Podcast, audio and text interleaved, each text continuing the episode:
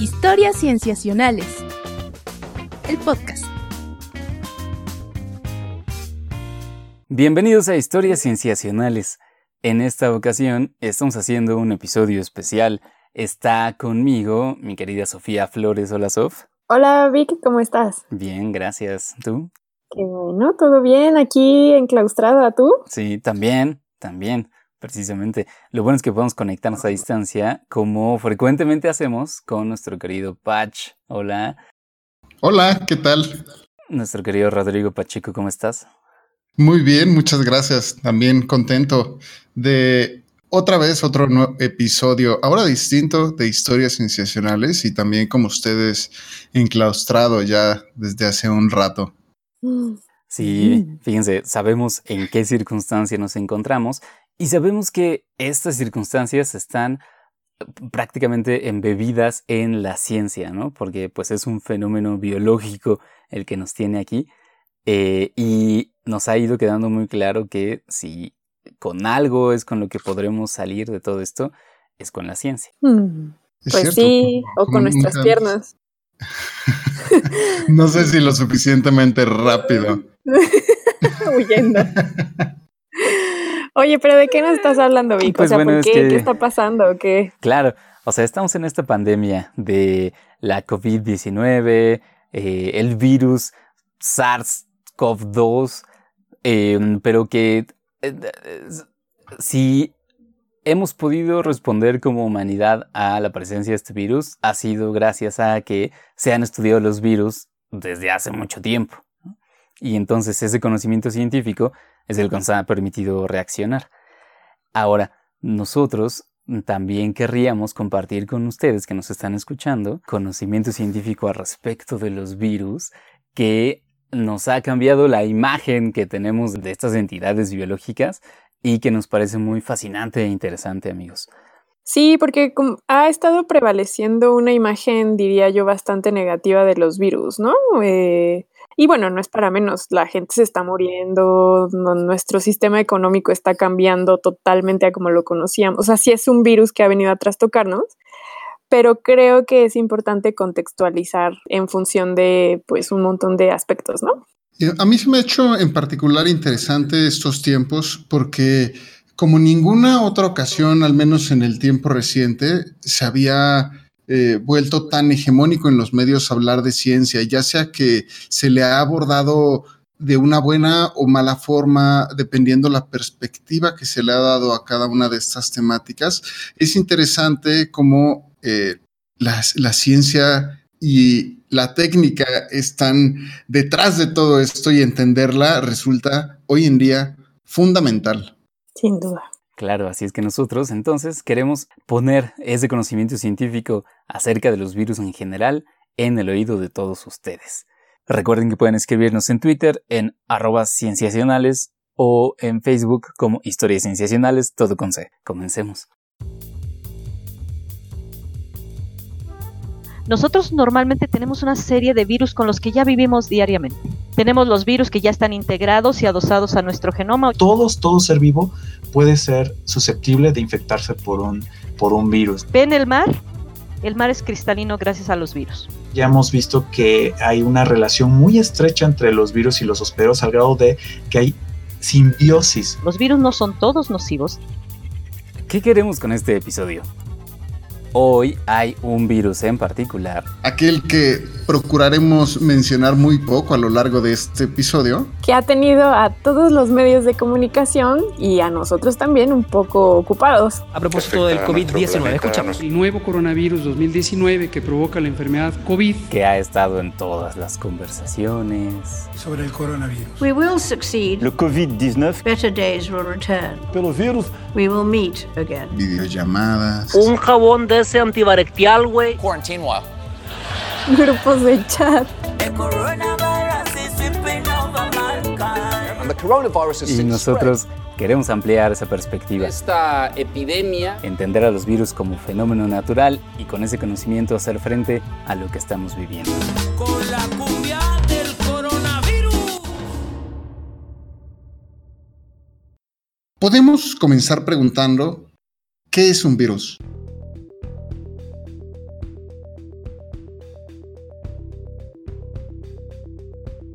Un virus es una entidad biológica con material genético que puede explotar básicamente todo lo que hay dentro de una célula con el único fin de autopreservarse, de replicar. Escuchamos a la doctora María Isabel Salazar, jefa de laboratorio de virología e inmunovirología del Departamento de Microbiología del Instituto Politécnico Nacional, acá en México. Platicamos con ella recientemente para que nos ayudara a tener una imagen de los virus más cercana a la que la ciencia ha pintado hasta ahora. Muchísimo gusto, jóvenes, muchísimo gusto a todo auditorio saludarlo. De ella aprendimos que la percepción que la ciencia tiene de los virus ha cambiado mucho en los últimos años. El concepto ha, ha variado desde decir los virus son parásitos obligados a ir diciendo son simbióticos, porque obviamente se han encontrado relaciones nuevas que apuntan hacia eso. Los virus no son todos nocivos. Generalmente, si tú entras a, una, a un diccionario, buscas en un diccionario la palabra virus.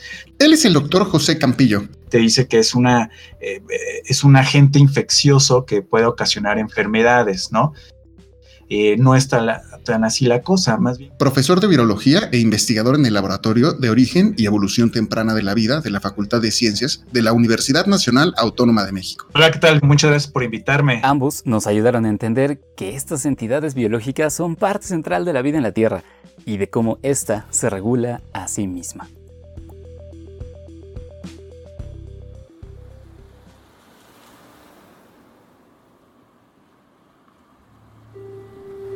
Quiero empezar este, elaborando que si bien existen relaciones dañinas, patológicas, como lo que estamos viendo actualmente en las enfermedades infecciosas, y pues que pueden llevar al curso eh, de brotes, epidemias o inclusive pandemias, hay también relaciones que se establecen a largo plazo, en las cuales no vemos ningún efecto adverso o ningún efecto aparente tenemos que entender que los virus no solo son los que nos tocan y los que producen estos brotes tremendos.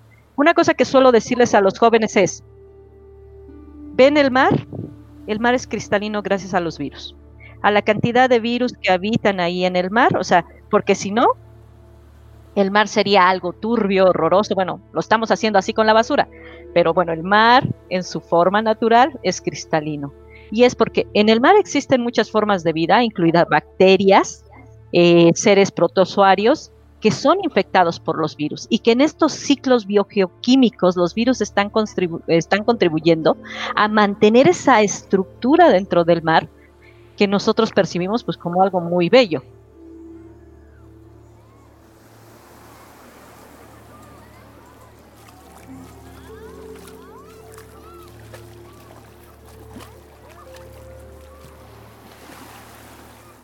A mí me parece fascinante que algo tan pero tan chiquito, incluso yo diría de las eh, molécula o de la materia orgánica que interactúa con nosotros, compleja de lo más pequeña que hay, puede llegar a crear impactos tan enormes eh, que incluso pueden llegar a ser a escala global.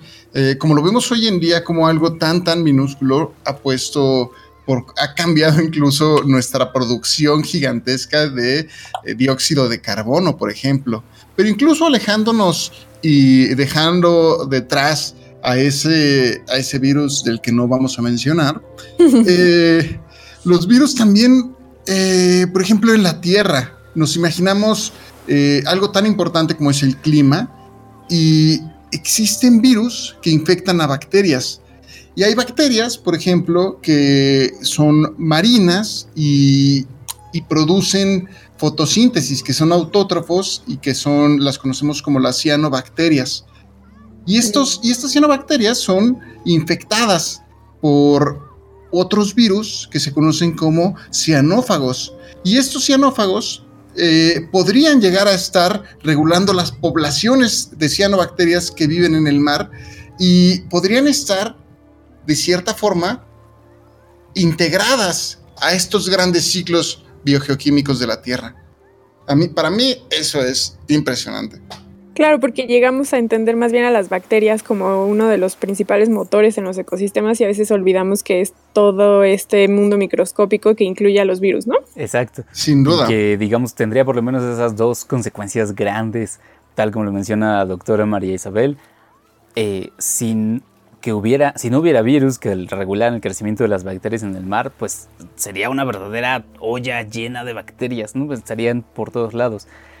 Y eso mismo causaría, bueno, más bien, esa misma regulación causa que eh, el, dióxido de carbono o el oxígeno involucrado en los ciclos de, que depende de las bacterias, pues esté regulado a su vez por algo más pequeño todavía, los virus. Que debemos recordar que donde hay vida, aunque sea unicelular, hay virus que los infectan. Donde sea que haya seres vivos, habrá virus que los infectan. Y esta relación entre los virus y sus hospederos, que es como se llama a los organismos que infectan, no siempre es perjudicial. Los científicos que estudian los virus se han dado cuenta que a veces esa relación no solo no es dañina, sino que puede ser benéfica. Como yo lo veo, es una de las relaciones más íntimas que podemos encontrar en la naturaleza. Es una relación de profundo, y voy a poner entre comillas conocimiento porque los virus no tienen intención, pero lo, digo coevolutivamente hablando, un conocimiento profundo de los sistemas celulares y de las defensas de los organismos que infectan. Un virus puede secuestrar la maquinaria interna de una célula y con ello multiplicarse. Yo lo, yo lo pondría así un poco fuera de los cánones científicos, como esta relación que nos deja sorprendidos porque tiene que conocer muy bien el funcionamiento de la célula a todos los niveles y fuera de la célula de los sistemas inmunes para poderlos explotar con la eficiencia que lo hace. Pero esa relación tan íntima no siempre desemboca en una desgracia. A veces se convierte en una relación de tolerancia y convivencia. El 1% de todos los virus conocidos ocasionan enfermedades y pueden llegar a matar a su hospedero. El resto el 99% podemos vivir en simbiosis con ellos. La, mayoría generan beneficios. De hecho, pues por ahí, yo no sé si ustedes han visto los tulipanes, estos tulipanes hermosos rayados. Esas líneas que vemos en los tulipanes es una infección viral. No le causa absolutamente ningún daño al, tulipán y le da ese aspecto hermoso. Un fenómeno que se llama mutualismo, que es un tipo de simbiosis, en donde yo, virus, infecto a mi hospedero, pero no lo mato e incluso convivo con él y le ayudo. Entonces, entre los dos forman un equipo impresionante este, que viven en simbiosis. Por ejemplo, eh, las avispas. en las avispas, las avispas son parásitas. Las avispas tienen que depositar sus huevecillos en orugas y crecen dentro de la oruga, estas, estos huevecillos, para después dar lugar a las avispas, este, eh, las avispas hijas. Pues esto ocurre gracias a que en el momento que inyecta la avispa los huevecillos hacia la oruga, también infecta un virus. Y ese virus suprime la respuesta de la oruga al punto que permite que, este, que se lleve a cabo todo este proceso, porque naturalmente ese cuerpo extraño debería ser destruido. Y no sucede.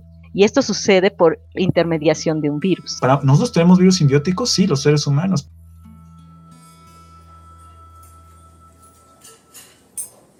a mí, amigos, pensar en que puede haber virus simbióticos de los seres humanos, en principio resulta raro, ¿no? Porque lo solemos asociar, como hemos estado escuchando, con algo dañino, pero esta idea de una simbiosis es aún más interesante porque involucra a un tercer grupo de organismos que también están en simbiosis con nosotros, que es nuestra microbiota.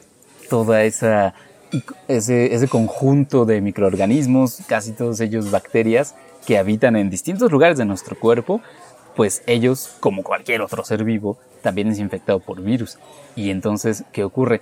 Es una relación de tres muy, eh, muy compleja que eh, puede causar que, por ejemplo, algunas bacterias que no son tan buenas para nosotros eh, sean reguladas, o sea, que no crezcan demasiado gracias a que son infectadas por virus, ¿no? Y es así que parece que tendremos que agradecerles en algún sentido algo a los virus porque nos están permitiendo no ser invadidos por eh, todo tipo de bacterias. Sin duda, recién platicamos con Tania acerca de este microbioma del que tanto se ha hablado los últimos años y ahora agregarle una capa extra acerca de cómo se integran los virus y tomarlos en cuenta en todo este... Eh, uh, comunidad bacteriana, virus y nosotros se vuelve complejo y seguramente saldrán cosas muy interesantes. Y justo como yo decía al principio, refuerza esta disonancia que hemos vivido en pues esta circunstancia en la que eh, por la situación en la que nos encontramos consideramos a este virus como algo eh, que nos está causando conflictos, pero al mismo tiempo justo eso, esa disonancia de pensar que hay otros tipos de virus que nos protegen y que incluso nos benefician, pues es muy interesante también verlo desde esa perspectiva.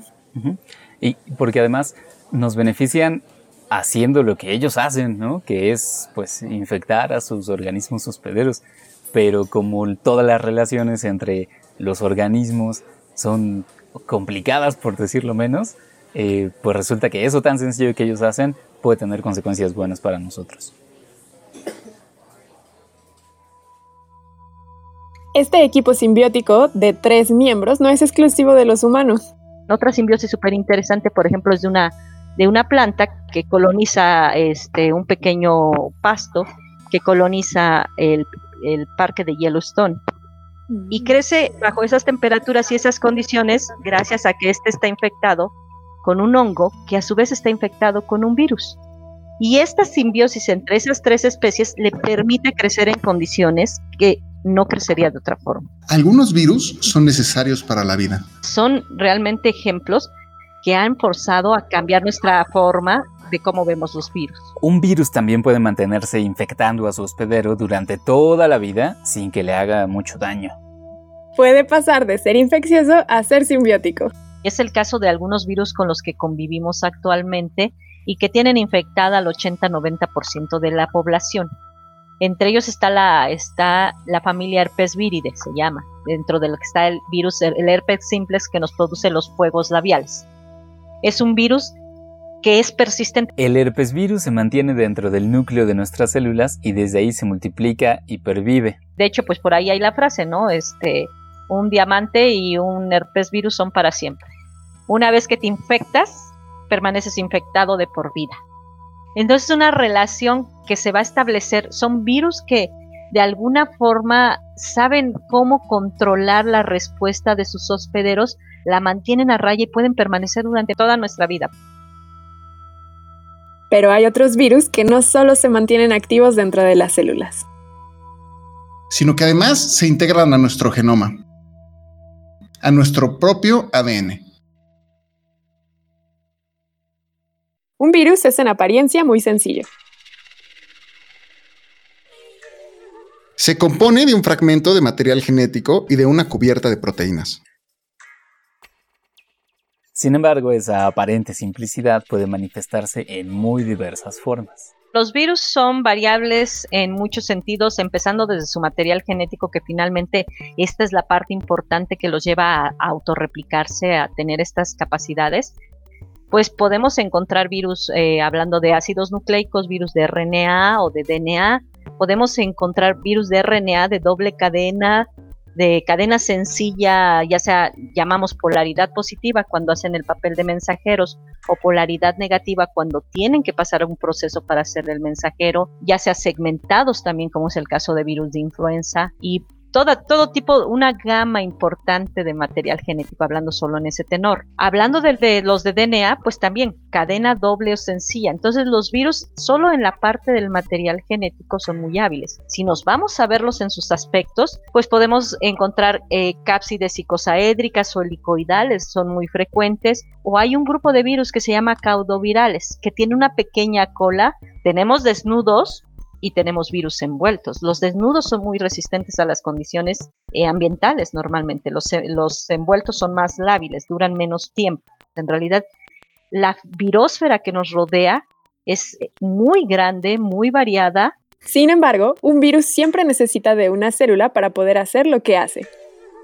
Yo considero a los virus aquí en forma nuevamente un tanto romántica como la bella durmiente, ¿no? Mientras está dormida no sucede nada, o sea, está simplemente inerte. Fuera de una célula no sirven, son como un lápiz, no pasa nada. Pero en cuanto entra una célula, esto se vuelve completamente una efervescencia biológica y dentro de la célula se van a, a alterar varios de los procesos con la finalidad de producir copias de ese virus que infectó.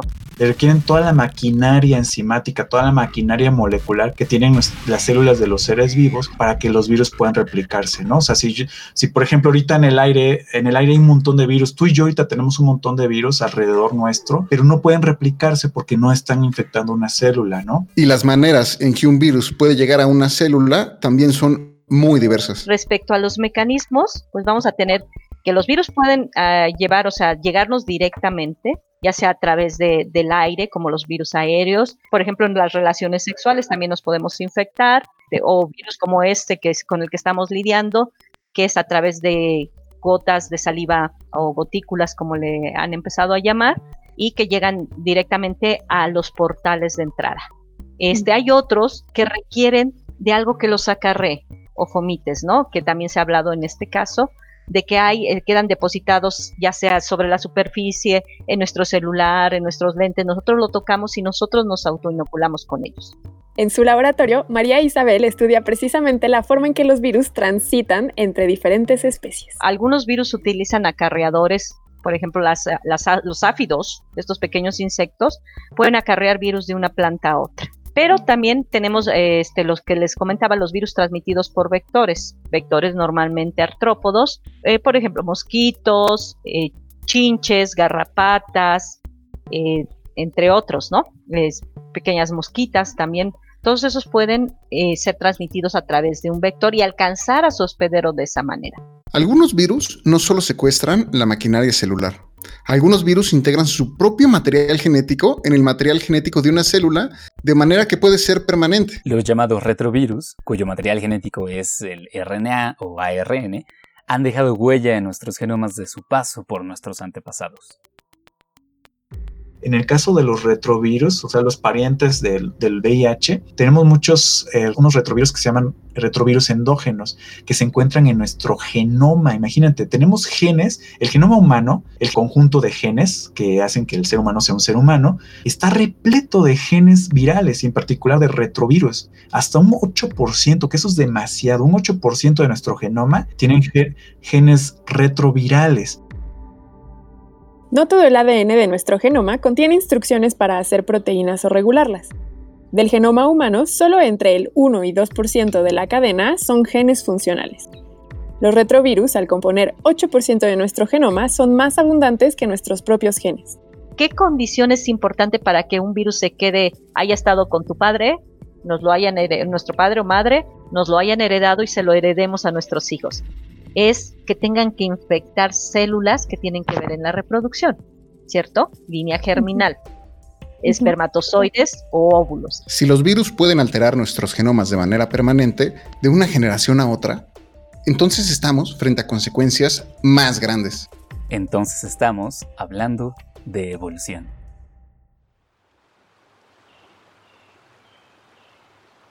Fíjense que a mí uno de los datos que más me llamó la atención de todo esto que hemos hecho investigando sobre virus fue el 8% de material viral en nuestro genoma. Y de ese 8% de genoma viral, a mí me voló los sesos en específico lo que tenía que ver con la placenta y cómo está asociado con un retrovirus. Porque la placenta básicamente lo que hace es describir a todo el grupo de mamíferos y cómo esta simbiosis es que dio origen a este taxón.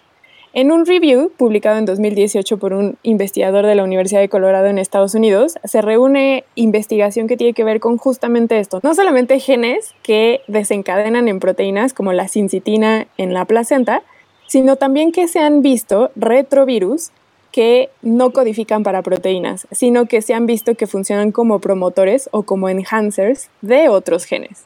Entonces, en el caso de la placenta también se ha visto eso, no es nada más la sincitina como proteína, sino también que hay una asociación con retrovirus que tienen que ver con enhancers de este gen y que por tanto tienen relevancia en los procesos de placentación de los mamíferos. también se ha visto en otros organismos que no necesariamente tienen placenta. Entonces esto es un tema muy interesante de cómo ha existido una coevolución, porque no nada más tampoco ha sido un retrovirus en los mamíferos, sino que han sido un grupo de retrovirus los que han desembocado en el proceso placentario de mamíferos. Muy interesante. Claro, y eso nos pinta una imagen todavía más profunda de esa relación entre virus y todos los otros organismos, eh, que ellos han sido eh, agentes de la evolución, ¿no? O sea, en la medida en la que pueden alterar nuestro material genético y eso en algunos momentos puede pasarse a otras generaciones, eh, pues estamos hablando que ellos son responsables de muchos de nuestros episodios evolutivos y, y, muchos de nuestros rasgos. Y eso es así fascinante para mí. Va a pensar hasta qué punto se han metido en la historia de la vida y de forma general, pero también en nuestra historia. Sí, qué tanto somos nosotros y qué tanto somos producto de infecciones o simbiosis, no solamente de virus, sino también de bacterias o de otros microorganismos, por ejemplo, protistas o, bueno, en general. Y pues no sé, nos hace pensar en este virus que nos está haciendo hablar, probablemente en el proceso evolutivo igual y por ahí deja alguna marca, ¿no?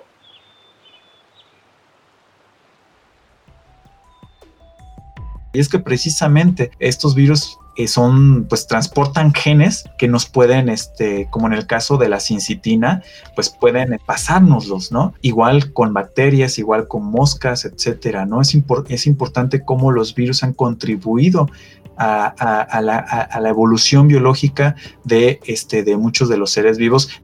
Los virus han sido agentes de evolución de toda la vida. Pero aunque no puedan sobrevivir fuera de la vida, ellos también muestran esa capacidad tan propia de todo lo que está vivo. Ellos también evolucionan.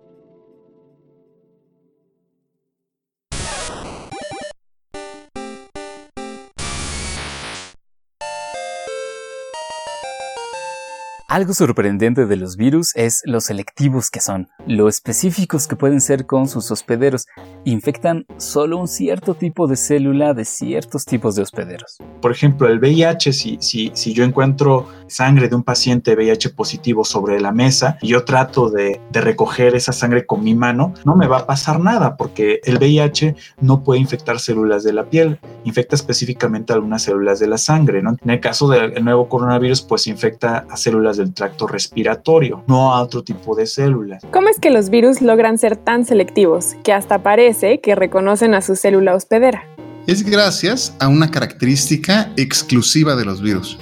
Hay muchos investigadores que dicen que eh, los virus tienen algunas características muy peculiares que los hacen diferentes de los seres vivos. Y una de ellas es, por ejemplo, su, su, una, una envoltura que se llama cápside. La cápside es como un cascarón de proteínas que envuelve el material genético.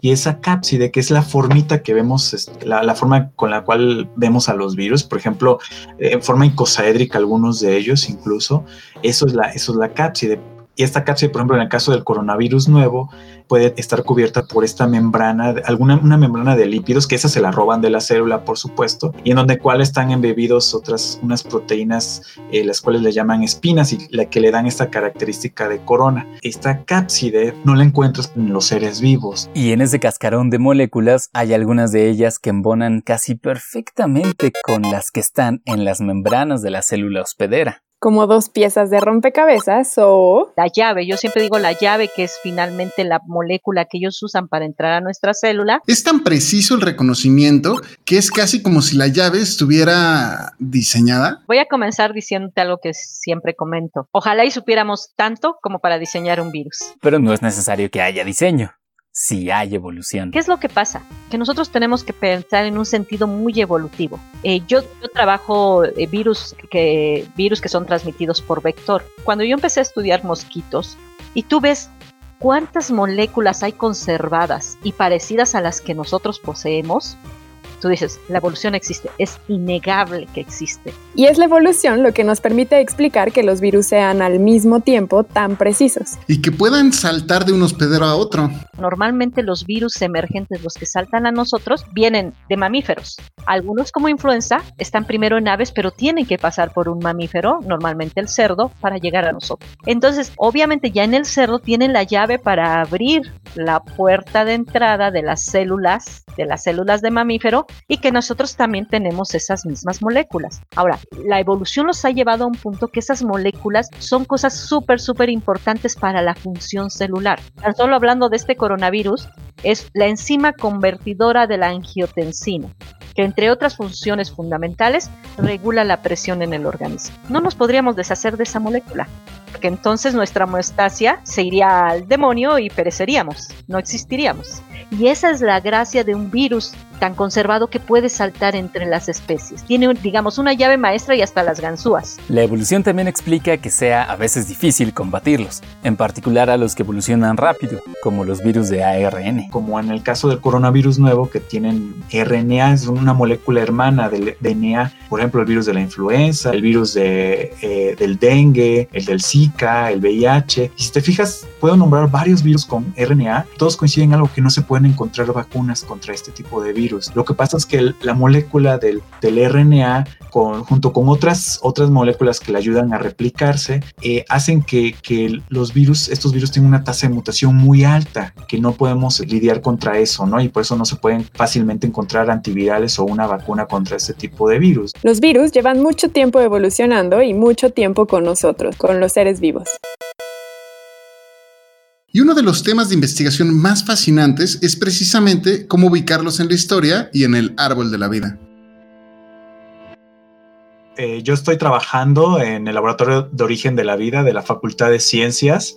Eh, ahí estoy desarrollando una nueva línea de investigación que se generó a partir de mi proyecto de doctorado y que bueno, pues es la primera vez que estamos haciendo esto en el, en el país, eh, que es eh, eh, sobre origen y evolución temprana de los virus. No es un tema fácil de investigar por varias razones. A través de, de programas de computación nosotros tratamos de comparar genomas, no tan solo de virus, sino también de bacterias y, otros microorganismos que llamamos arqueas. Pero específicamente en cuanto a virus, pues hacemos una comparación entre los genomas y ver cómo, cómo han evolucionado estos virus, porque los virus pues no se fosilizan, entonces no hay una manera de poder este, rastrear su historia evolutiva. Eso lo hacemos gracias a que se conservan muy bien las secuencias de su material genético y de esta manera pues creamos unas como árboles genealógicos, ¿no? Familiares entre los virus y tratamos de ver cómo, cómo evolucionan a través del tiempo. Hay virus que nunca entran, nunca entran realmente a tu material genético, nunca entran a tu núcleo. Se quedan en el citoplasma y actúan como mensajeros ¿Cómo aprendieron a comportarse como algo que se tiene que hacer una proteína? Pues probablemente existe una teoría del escape, que esos fueron algo celular antes de ser viral. Son tres hipótesis básicamente que, hay sobre el origen y evolución temprana de los virus. Hay una hipótesis muy famosa eh, de, hecho, la más famosa dentro de la virología es que precisamente los virus surgieron antes que las células. ¿Cuándo surgieron las células? Bueno, pues tenemos más o menos este, datos de que hace más de eh, casi 3.800 millones de años, decir, hasta 4.000 millones de años, que hay todavía hay eh, fósiles, ¿no? Este, de, parecidos a las bacterias o bacterias mismas. Eh, y algunas, otros microorganismos como las arqueas, que parece que son de los linajes de la vida más antiguos. La evidencia de esta teoría son aquellas cosas exclusivas de los virus que no tienen todos los seres vivos. Por ejemplo, su cápside de proteínas. Se dice que esta proteína pues es, es una innovación de los virus y que por eso se, se puede encontrar en etapas tempranas de la historia de la Tierra. Otro caso es el de los virus de ARN. Son las únicas entidades biológicas que tienen este, este material genético de RNA. Y esa molécula de ARN junto con una estructura celular llamada ribosoma, son, según lo han estudiado en el laboratorio de José Campillo, muy antiguas, probablemente más que el mismo ADN.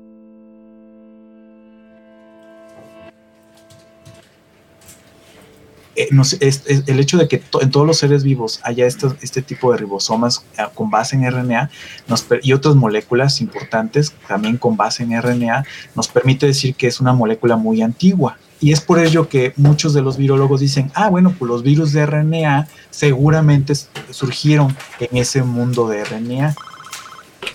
Pero esto más bien puede apoyar una teoría diferente.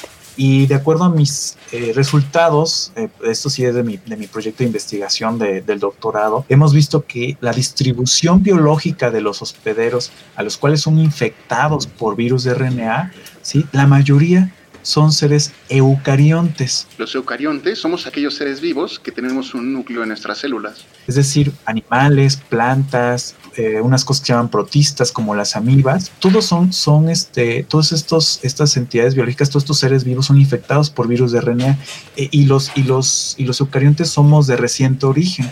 Entonces, nada más es cuestión de lógica, ¿no? De si todos los virus, la mayoría de los virus infecta a los eucariontes, seguramente tiene un origen relacionado a la historia evolutiva este, de los eucariontes. O sea, todos los virus que infectan a eucariontes seguramente surgieron a partir de, del origen y desarrollo de los eucariontes. Eh, lo que estoy diciendo es que los virus de RNA tienen un reciente origen. Hay algunos, hay dos familias de virus de RNA que infectan a bacterias, como la salmonella, Escherichia coli, Klebsiella, que son bacterias que están relacionadas con la microbiota, con la microbiota de animales, y los animales también son eucariontes. Con mi trabajo concluimos que los virus de RNA tienen un reciente origen. Y esto parece ser cierto también para familias de virus. Por ejemplo, el VIH o los primos hermanos del VIH que se llaman retrovirus también tienen un reciente origen muy ligado a los homínidos por ejemplo, los coronavirus tienen, solamente infectan a puros vertebrados, ¿no? Y principalmente a murciélagos, a, los seres humanos, por supuesto, a aves de corral, eh, a, otra, a, cualquier tipo de aves son susceptibles. Nuestras mascotas, los perros, los gatos, los, los caballos, entonces todos son animales, ¿no? creo que también algunos hay, aves y creo que por ahí algunos tipos, algunos tipos de lagartijas, pero no ves a un coronavirus infectando una bacteria un coronavirus infectando a una arquea. Entonces, este, tienen seguramente un reciente origen. De hecho, ya hay estudios que indican que tiene, los coronavirus tienen más de 10.000 años, ¿no? Es decir, los egipcios ya se infectaban seguramente por coronavirus. Entonces, está muy relacionado eh, los virus de RNA con respecto a sus hospederos eucariontes. Entonces, tienen un origen reciente, no antiguo, que los lleve hacia etapas tempranas de la vida diferentes grupos de virus tienen diferentes orígenes e historias. Así que si queremos ubicar a los virus en el árbol de la vida, tenemos que ser más flexibles.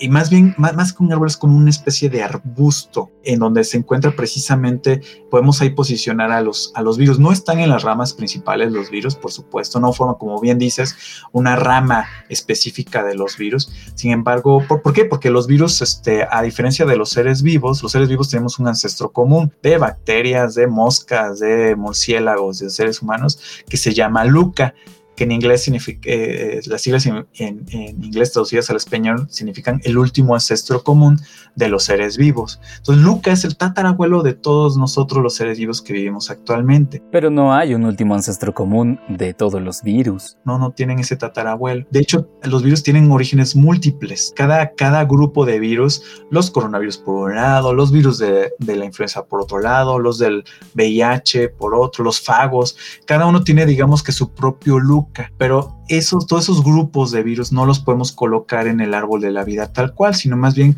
como, como entidades biológicas que van brincando, ¿no? De un, de, un ser vivo a otro, ¿no? Entonces por eso ah, es como un arbusto. Los virus son parte de esta gran ramificación de la historia de la vida. Estamos íntimamente ligados. No estaríamos donde estamos como vida en el planeta sin ellos. Pero ellos y nosotros no podrían existir. Y pensando en eso, la pregunta más profunda que podemos hacer sobre los virus es...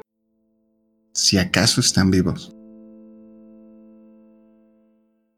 Al final de cuentas, los virus, simplemente, eh, bueno, algunos virus surgen de una forma caótica y producen grandes daños, pero en general, pues los virus son también formas biológicas, no vivas, o bueno, eso nos tendríamos que meter a cuestiones filosóficas, mm. que al final de cuentas están haciendo lo mismo que nosotros.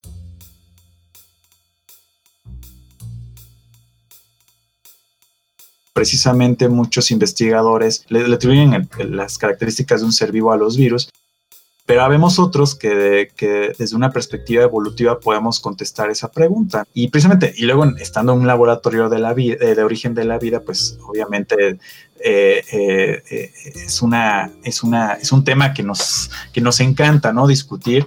Eh, pero para empezar, para empezar, fíjate, un laboratorio de origen de la vida y como biólogos no, ni siquiera hemos podido definir la vida tal cual, ¿no? Podemos decir qué es lo que no está vivo. Es decir, los virus no están vivos, eso sí podemos hacer, pero, pero definir la vida aún no, no podemos porque depende mucho de, de la de la parte histórica de la biología. Para definir la vida necesitamos de esos nuevos descubrimientos que se hacen día tras día tras día.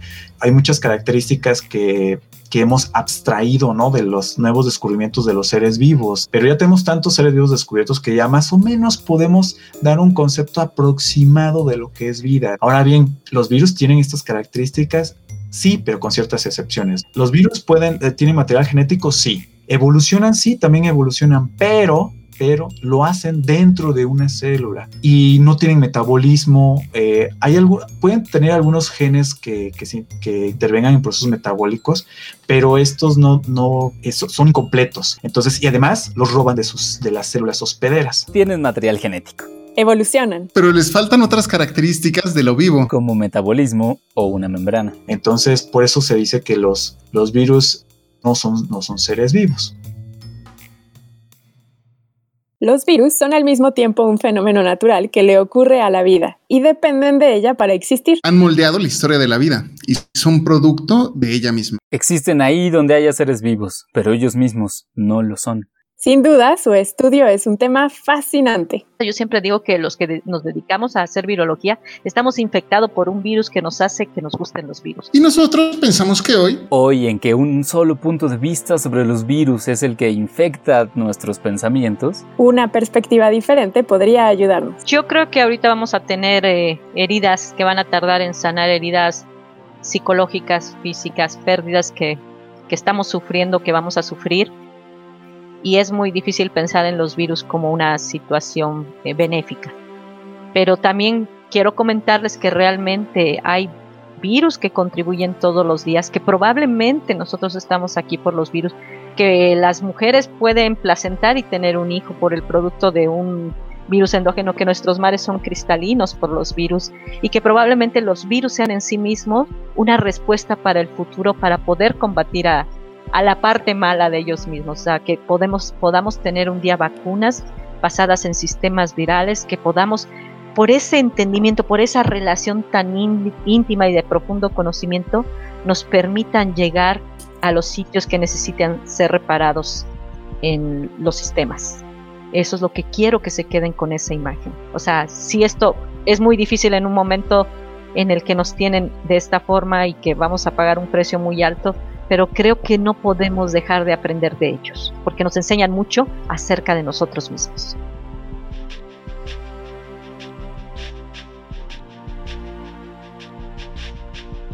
Agradecemos mucho a nuestros entrevistados, José Campillo. No, pues muchas gracias por la invitación y pues para lo que quieran, pues ahí estamos en el Laboratorio de Origen de la Vida y este y pues si quieren darse una vuelta por allá, mucho les daré, les podemos dar con mucho gusto un tour. Así pueden este, escribirme al correo campillo arroba ciencias.unam.mx y bueno, o al teléfono del laboratorio que es el 5622 4823 y con mucho gusto les contestamos las llamadas o los correos. Y María Isabel Salazar. Les agradezco mucho el honor, la distinción y eh, los felicito por esta labor que llevan a cabo. Por sus explicaciones, generosidad y paciencia. Y también, mm, pues, les agradecemos a todos los que nos están escuchando, amigos, y a ustedes que estuvieron aquí también. Gracias, Vic. Gracias, Pach. Gracias, Sof. Muchas gracias a todos y si llegaron hasta aquí, les agradecemos mucho. Este fue este episodio especial que esperamos que les haya gustado. Nos gustaría que nos mandaran comentarios a los métodos de contacto usuales que son cuáles Sof. En Gmail estamos como historiascienciacionales@gmail.com, en Twitter como arroba cienciacionales y en Facebook como historias cienciacionales. También recuerden, probablemente lo hicieron a través de alguna de estas plataformas, pero que pueden encontrarnos en Spotify, en iTunes o en SoundCloud como Historias Cienciacionales. Nos dará mucho gusto saber de ustedes. También nos pueden escribir a las personales, como la cuenta mía de Twitter que es arroba Víctor Rogelio, la tuya, Pach. Ah, la mía es Pacheco VV. Y yo estoy en Twitter también como arroba Soflofu. Les agradecemos mucho por haber llegado hasta acá. Hasta pronto.